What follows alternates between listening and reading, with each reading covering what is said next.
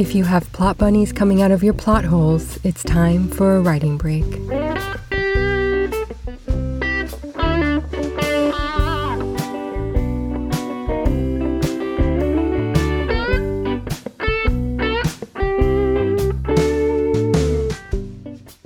Writing Break is the winner of two Silver Davy Awards in the categories of General Advice and Best Writing. This makes five awards this year for Writing Break. Congratulations once again to America's editor and the team at Alon Media. Well, well, well. It was not a fluke. You do have good taste in podcasts. Named after David of David and Goliath fame, quote, the annual International Davy Awards honors the achievement of the creative Davids who derive their strength from big ideas rather than stratospheric budgets. End quote. Not that I would turn away a stratospheric budget, mind you. Just imagine the writing retreats I could host. So we received two more awards this year, including another award for writing. Tell your friends you know a winner when you hear one. All right, enough fanfare. Let's get to work. First off, let's get a giant mug of something. The Penguin Random House Simon & Schuster merger has been blocked. So you know we have to talk about that. The bookstore we're visiting today has a garden cafe. In addition to coffee, wine, and beer, they have some seriously delicious breakfast and lunch options.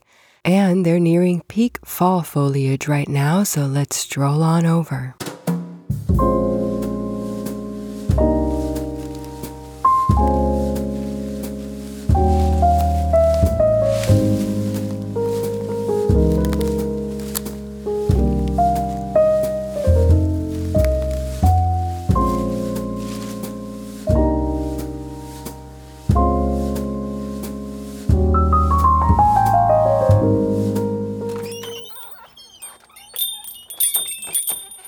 We are at Full Circle Books, Oklahoma's largest and oldest independent bookstore, located in Oklahoma City. Quote, the bookstore's ambiance and charm are defined by its 13 foot oak bookcases with rolling ladders, wood burning fireplaces, and comfortable seating arrangements. End quote. With a mix of classical, jazz, and folk music playing throughout the store, and a staff of genuine readers and book lovers, this store has everything you could want in a neighborhood bookstore. Full Circle Books was recommended to me by a client working on his debut novel. I would say his name, but it's a pen name, and since it's a debut novel, I wouldn't want to say it and have someone steal it. It is a cool pseudonym. So I'll just say thank you, and I hope those rewrites are going well. Now let's huddle together in the Garden Cafe to discuss today's publishing news.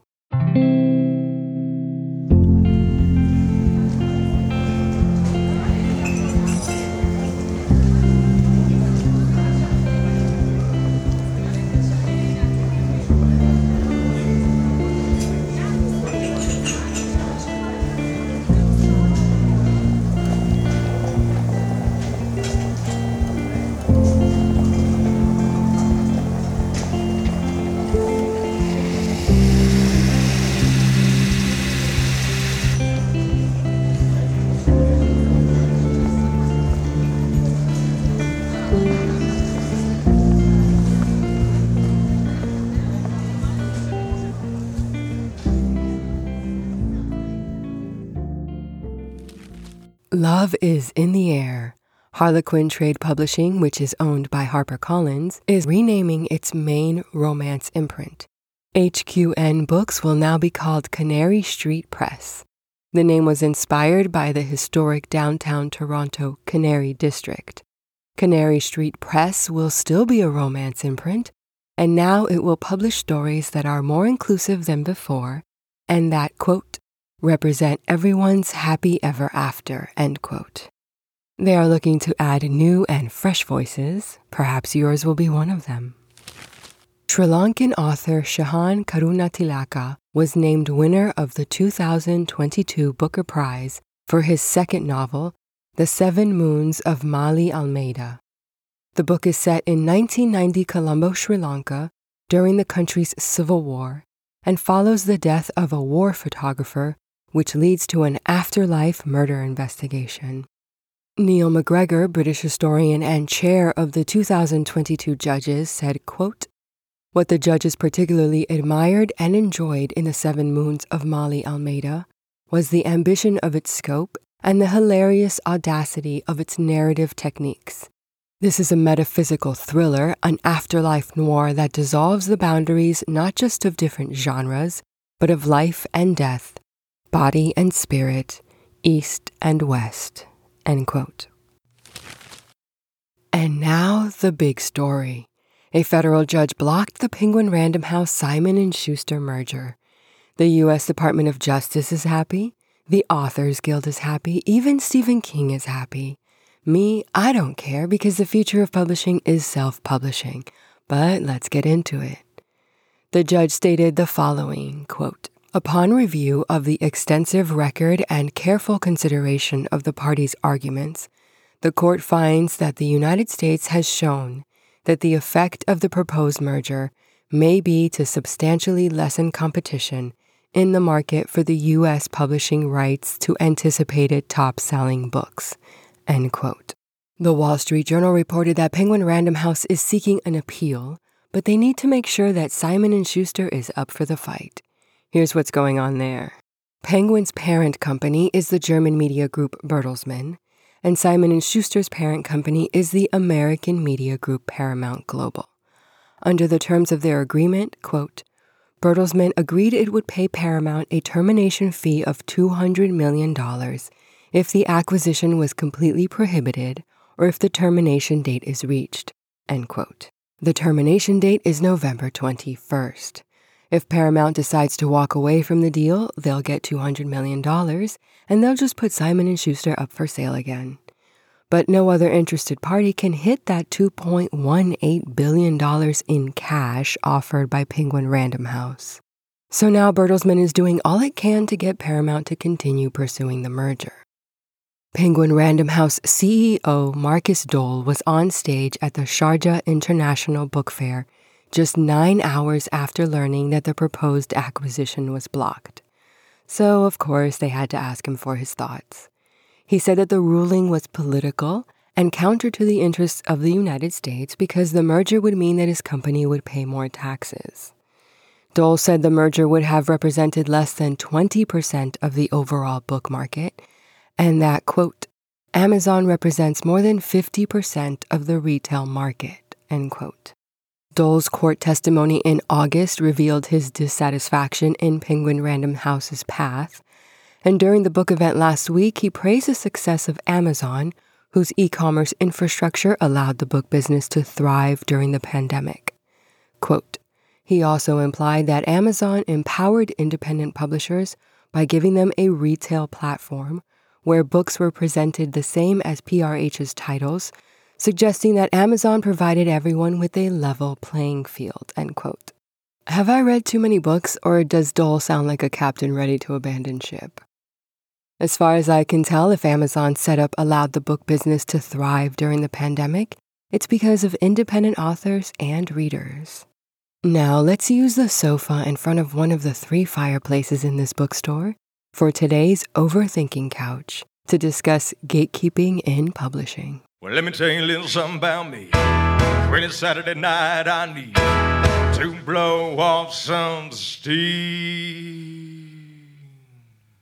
The New York Times reported that blocking the Penguin Random House Simon & Schuster merger provides little clarity to the publishing industry, which is true.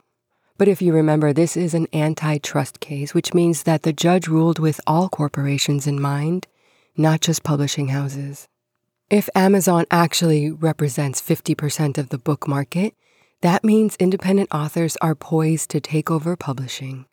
For so long, publishing kept most groups out, letting certain groups in only when there was a guaranteed mega profit.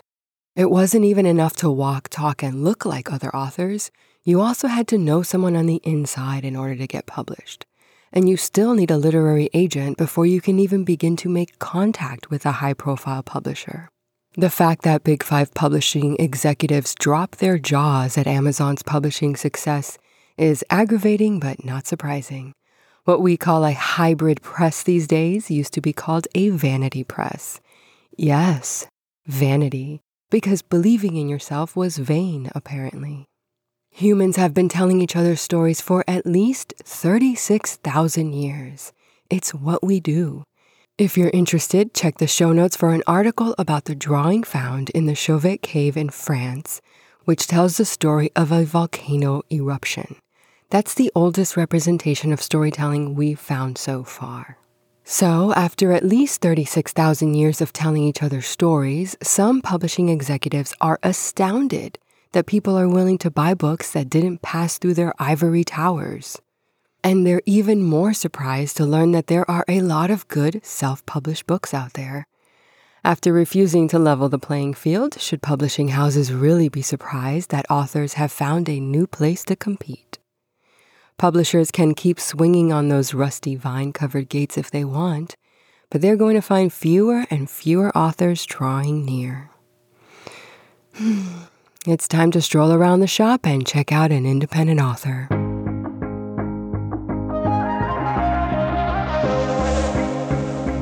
Lost track of the forest through the trees, forgot what I was chasing. Spent so many nights living out at sea that my heart is gone vacant. And everybody who was close to me all stayed on dry land. So now I'm driving back on Interstate West. I just gotta feel something. Not gonna wait till the morning because something's gonna change my mind.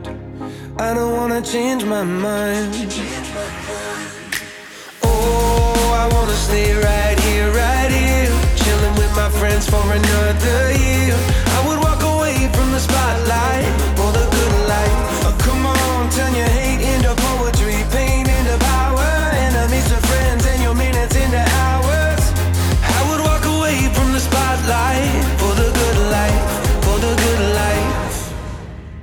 In addition to being a marvelous bookstore, Full Circle also owns Full Circle Press, which publishes books about Oklahoma. My favorite from their lineup is Sarge, the veteran's best friend written by John Otto and Peyton Otto, and illustrated by Charlotte Strickland. This children's book is a true story about a dog named Sarge. Sarge is a terrier mix who went from being abandoned and scared of people to serving as a beloved companion at the Norman Veteran Center in Norman, Oklahoma. Check the show notes to watch a YouTube video of the real life Sarge in action. Now let's return to our spot by the fireplace to discuss tips for writing better dialogue.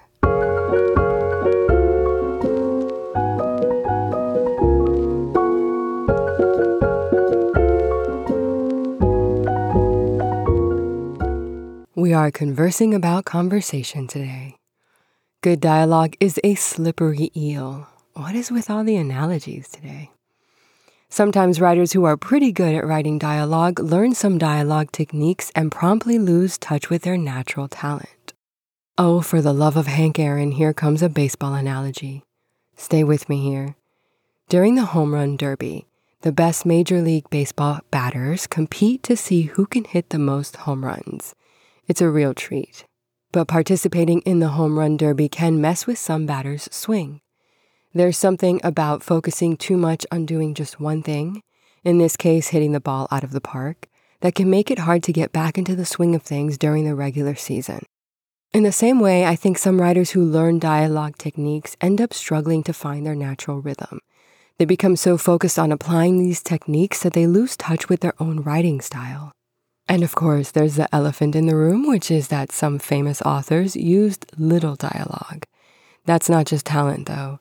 That's being fortunate enough to have what the people want when they want it. I bet you can name some classics that would never get traditionally published today. The worst dialogue you can write is unnecessary dialogue. Dialogue serves many purposes. It creates conflict, especially when there's sharp conflict between two characters. It conveys emotion. It advances the plot. It sets the scene. It develops the characters, and it replaces exposition. Dialogue is a good way to show rather than tell the story. It is also a great way to differentiate between characters. Everyone's word choice and speech pattern is unique, and that should be reflected in your writing. Episode 4 talks more about this. When writing your dialogue, you're going to want to keep speeches short. Once you're sure of your writing talent, you can play around with speech length. Reading books in your genre will help you get a sense of what your speech length should be. For example, fantasy tends to lend itself to long speeches from time to time because the audience is willing to read it. Still, don't overdo it and don't force it. Incorporate beats and nonverbal communication such as small gestures or sounds. You know, shrugs, nods, laughs. These help you manage the pace of your story, as do stage actions that let us know where the characters are in the scene and what they're doing as they either speak with or listen to other characters. You can also play around with broken dialogue. This is one that authors overdo all the time, so go easy. Then there's dialect and accent. This can be annoying and even insulting if there's too much, if it doesn't sound natural, or if it doesn't really fit the character. Do you know how many authors write characters who are supposed to be Irish, but the authors only bother to work in Irish curse words and insults? Too many. This also happens a lot to Scottish and British characters. Come on, people. And then there are the books that take place in southern parts of the United States, but the only characters with deep southern accents are the mean ones. It's just awful. Interior monologue can also help move the story along and give the reader deeper insights into a character's thoughts and feelings in a simple way. The most important thing is to make sure each line of dialogue moves the plot forward in a meaningful way. Next week, we're going to talk about dialogue tags and attributions. Keep writing, and thanks for listening. You deserved this break. If you would like us to visit your favorite independent bookstore, feature your favorite independent author, even if it's you, or discuss something you're overthinking about, please email me at podcast at writingbreak.com. Thank you for making space in your mind for the muse today.